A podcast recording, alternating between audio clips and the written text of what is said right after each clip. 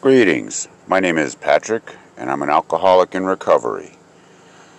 Today is Friday, February 12th, 2021. I'm reading today from my new mobile recording studio on location overlooking the Pacific Ocean in Long Beach, California. Today's reading is from Daily Reflections. The root of our troubles. Selfishness, self centeredness, that, we think, is the root of our troubles.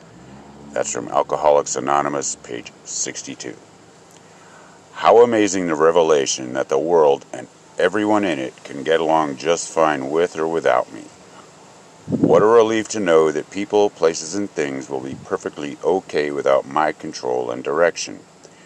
And how wordlessly wonderful to come to believe that a power greater than me exists separate and apart from myself. I believe that the feeling of separation I experience between me and God will one day vanish.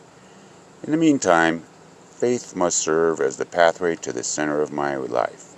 Amen and thank you.